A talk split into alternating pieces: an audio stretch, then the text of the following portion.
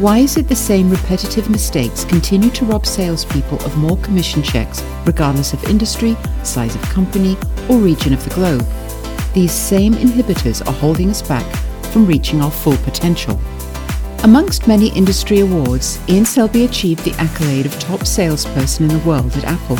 And in this podcast, he will discuss the issues that sales professionals encounter from his own experiences, confessing to the problems he has endured and how he overcame them, giving the benefit of his wisdom to everyone listening who work in the world of sales. To help you, he will reveal strategies to overcome the issues hurting salespeople and helping you reach new levels of sales success. Confessions of a Sales Pro Less Sins, More Wins. With your host, Ian Selby. Welcome to Confessions of a Sales Pro. My special guest this week is a gentleman by the name of Sean Scope from Boynton Beach, Florida.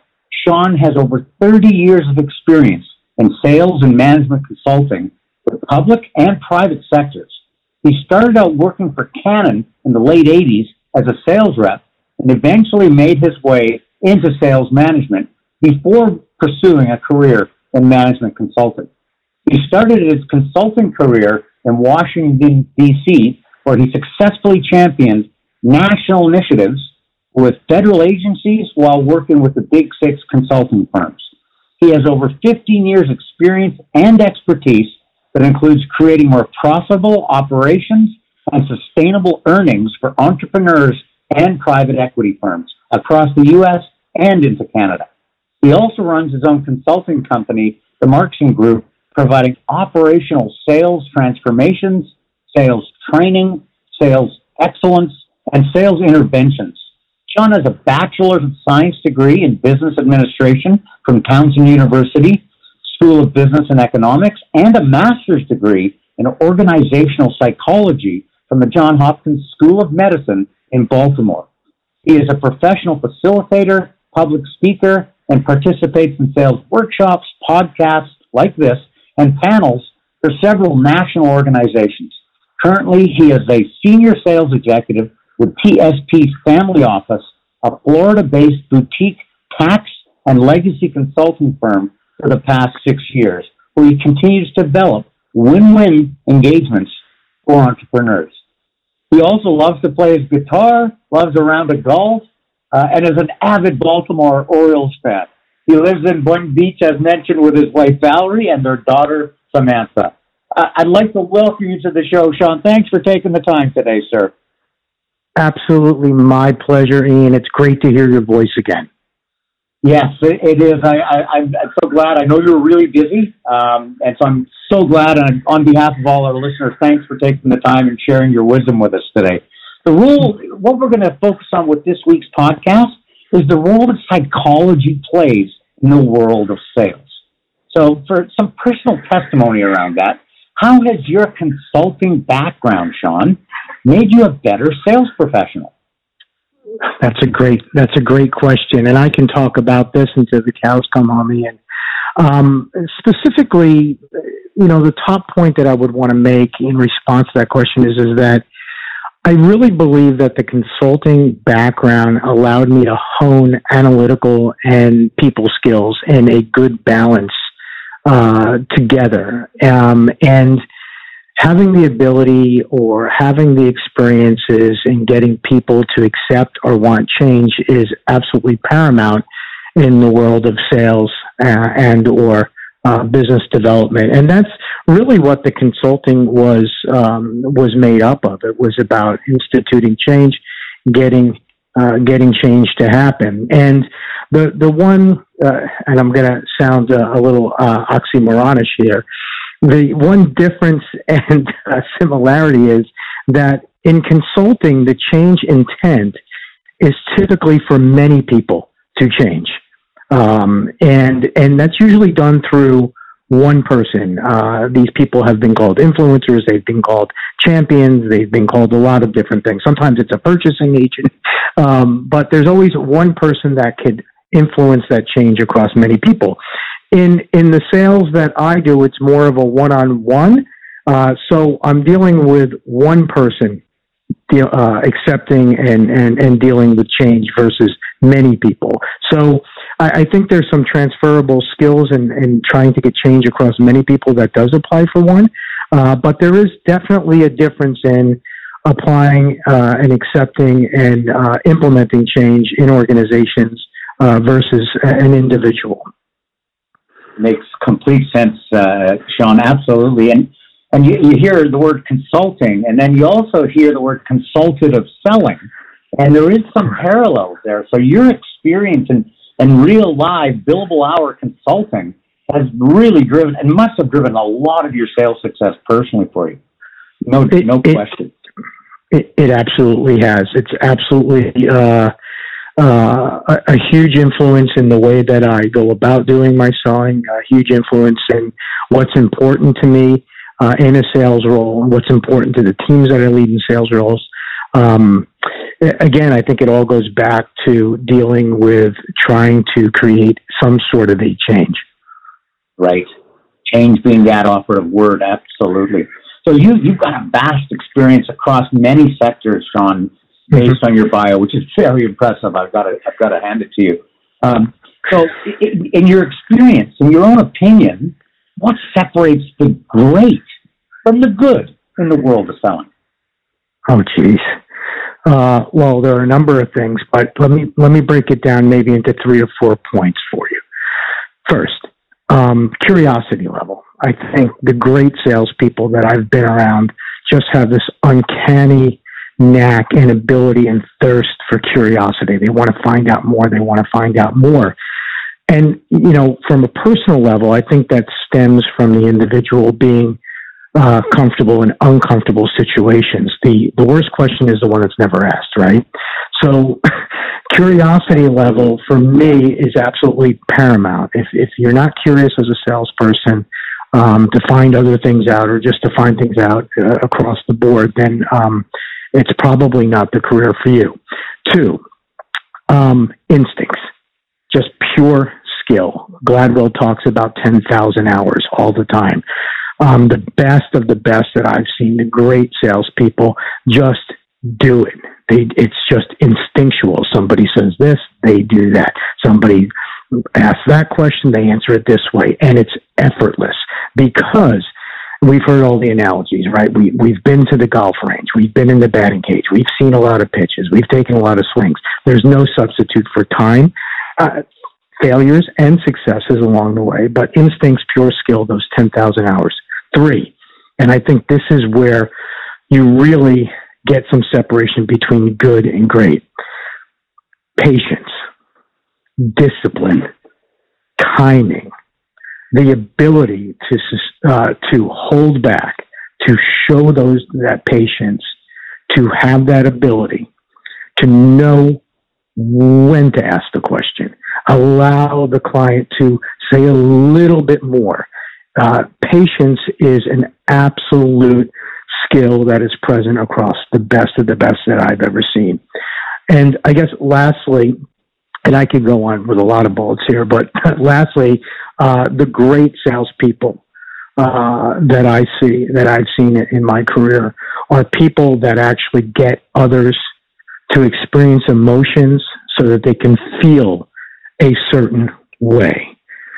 Getting somebody to feel a certain way is absolutely gorgeous to watch because when the intent is, like we talked about in, in, the beginning, curiosity, patience, discipline, when we get to that moment where somebody is feeling a certain way, then and only then can change occur. Can somebody, can a salesperson help that person? Can we fix a problem? So on and so forth. So it's really important that we get people to feeling a certain way. And I think the first three that we talked about, the curiosity level, instincts, pure skill, patience, discipline, and timing, really feed into the ability to get to somebody's emotion and get them feeling uh, a certain way. That is so well said, Sean. I, I, I, applaud you. Like curiosity, being curious, you know, being that mm-hmm. thirsty for information, thirsty to understand, understand their pain, their objectives. What are they trying to do? Having that that curiosity, that native curiosity, not reading from a script, huge instincts. And, and you're right. It, it takes a long time uh, to, to figure it out where it becomes second nature. And, and you, you said it well. That it's not just the successes we've all had; it's a lot of the failures we had to go through. I'll never do that again. When I get asked that question, I'm going to answer it way differently next time. So th- those instincts and the patience, right? That's the sta- that's the the tenacity that, that just hang in there and gentle patience might be another word to add to it. Two years, one month. Sure. Listen more, not just more pitching, more listening. Be be patient and to invoke a feeling, not just play with the logical side of the brain. Buy our solution, you'll get this result. Here's the price. Here's your ROI. No, what will it feel like when you've got this working for you in your organization? That get it to more of a feeling. You're right. That's where change lives. Is in that area. Mhm. So those are four great nuggets you just shared with our listeners right there, Sean. Thank you. So Absolutely, my pleasure. Oh no, thank you. Selling intangibles, and, you know, sometimes that word's relevant. You know, like intangible. A service could be called intangible. There might Sure. be a tangible outcome, right? So selling Sure. intangibles can be a difficult picture to paint for prospect, for you know, for leads, prospective clients. What Mhm. are some of the keys to be being truly successful in this arena, Sean? What what has your experience uh, taught you about this? Yeah. Um, so again, I, I'm a one, two, three ABC type of guy because of my consulting. So if I had to give you three, three top things that I think contribute to people being successful in the intangible arena, number one would be that you have to enter into and deploy a complete fix it mentality. Fix it. You, you are actually just honed in and focused on fix it, fix it, fix it, fix it. The people that are involved in the process, getting in the door, getting the lead, all the people, they're either going to be obstacles or resources for you. If you keep in mind, fix it, fix it, fix it, if we take the approach that the people along the way, whether it be the final decision maker, whether it be the gatekeeper, are they going to be an obstacle or a resource? So if we can turn them to resources or utilize them as resources, you can have a, a much higher success rate, a much higher odds in your favor. Two, preparation and planning. I cannot stress this enough. Even though you might have your 10,000 hours and you have the instincts and the pure skill, what got you there is the preparation and the planning, studying, researching, right? Setting milestones for yourself or your selling team in that process, whether it's a initial call, follow up call, close call, presentation call. It doesn't matter what the call is, but you have to have milestones within it. You have to set contingencies. I've always approached time with clients like a surgeon. We have a plan. We know what we're going to do. We know if it goes well, we're going to go down this road. If it gets sideways, we're going to do this. You're going to do that. So you go in knowing what you're there to accomplish. And sometimes that's, uh, you know, doing the extras, finding out a little bit more about who's going to be there, what are their backgrounds, what are their likes. The more information, the better informed you are, the better your plan is going to be. The better your plan is, the more likely it is to be implemented. Lastly, is the delivery style. This is absolutely critical. The delivery style has to be one that takes on three main characteristics, I would say. And first and foremost, it's educating. If we're educating people, we're, we're helping people. People can feel that. They know it's happening. Second is, is that you go from leading them by educating them to eventually guiding them to the answer. So it's almost like you're towing somebody into a wave. I'm going to use a Florida uh, uh, analogy here. We're towing somebody into the wave so they can have a better ride on the surfboard. And we teach them to surf first, and then we help them along. We lead them, and then we guide them in. So those three things: education, leading them, and guiding them towards what what it is that we're fixing. I, I really believe is are, are keys to the success of selling intangibles.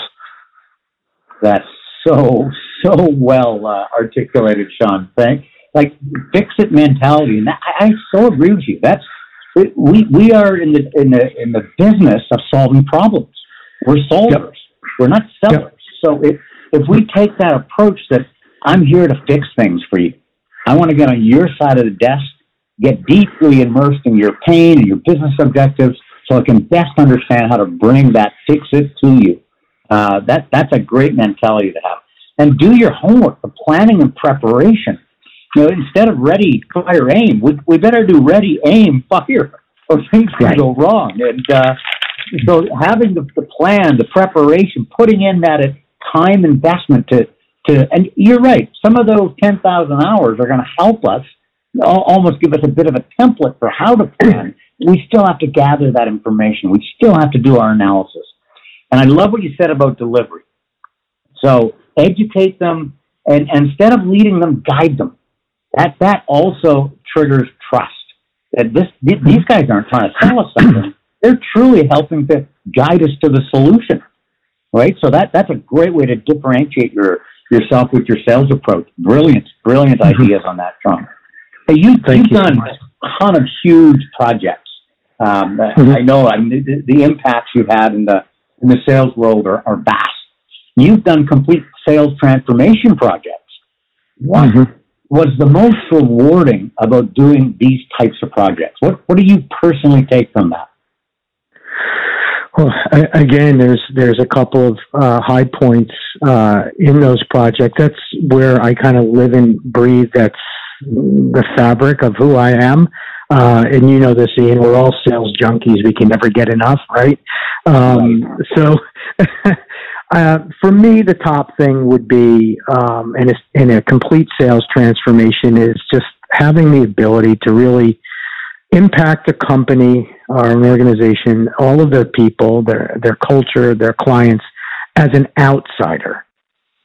To me, that's that that's rewarding because you, you become uh, you come in there, uh, you don't work there, you're an outsider coming in and, and have an amazing opportunity to really be able to impact at all levels, at the company, people, culture, and their clients. Again, I would um, stress that the people along the way, especially in larger projects, um, where we're turning maybe uh, a software company that has a sales department into a sales organization that offers software. They're two different organizations. Um, right. When you when you when you come out of that, uh, again, we have to remember that the people are either it's our choice. We can accept them as obstacles, or we can utilize them as resources.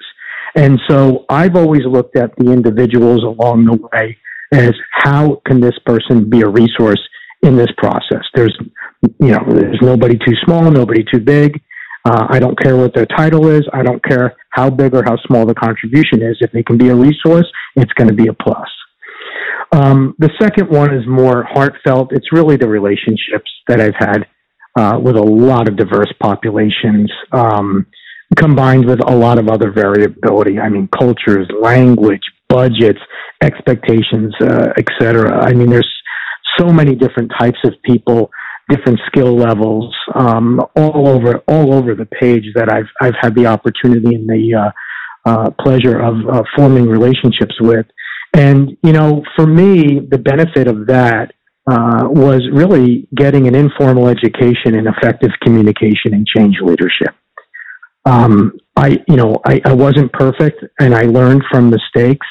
But at the end of the day, all of those experiences I feel have just made me more uh, effective in my abilities to communicate ideas with to and with people uh, and effectively make changes with them along the way. Um, and then the last thing is more of a personal, uh, more even more personal in the second. Uh, rewarding for me is is that I, I always want to leave a life lasting impression on anybody that I touch, whether that be in business or or in, on my personal life. And if if I keep that in mind while I'm working with people and with my fix it mentality and my are you going to be an obstacle or a resource and everything that we've talked about so far, I think if we just keep in our mind that if if we're concerned with the impression that we're leaving based on the quality, the quantity of our work, our integrity. What are people going to remember? Where's how do I leave my mark? Because that company will go on. That client will go on to save a lot of tax dollars in my current in my current role, right? But what do I what do I do? How do I behave? What are the actions I take with these individuals as a, as a group or as, as a one on one? How do I leave them saying, wow, you know what? That was totally worth my time taking that phone call. Oh my gosh, he actually delivered what he said he was going to deliver. He called at exactly eight o'clock, like he said he did give me the number of the guy that can do that for me.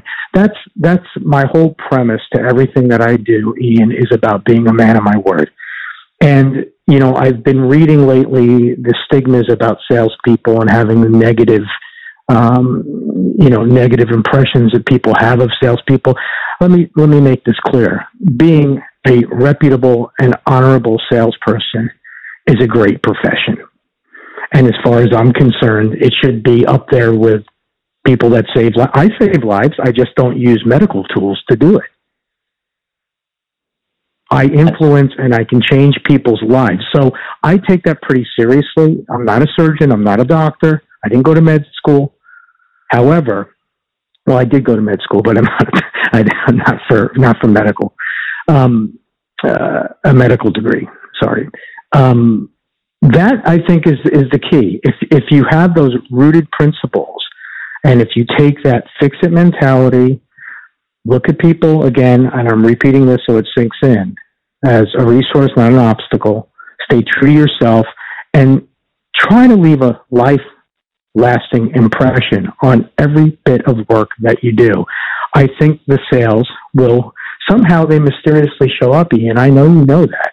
They just yep. the numbers happen to they happen to fall where they may, and you know what? In most cases, they're even better because you're focused on not the nuts and bolts of how to make sales. You're focused on the people, the issue. You're you're focused on what really matters, holding yourself accountable. So those those are those are the things that I really took from that: the ability to influence on a large scale, small scale, the relationships along the way, uh, have been just tremendous and they'll continue to flourish. And then, you know, just trying to leave a very good impression with anybody that spends, whether it's five seconds with me or five months with me. That's really what I'm after. That's that's so top drawer, Sean. That's beautiful. Lead with your heart. Your wallet will follow. Don't don't that's right. Don't just be a commission breathing salesperson looking for closes and closes because that's not how lasting relationships work and you'll never leave a legacy of a great impression if that's the the avenue you drive on. So I love what you're saying, Sean.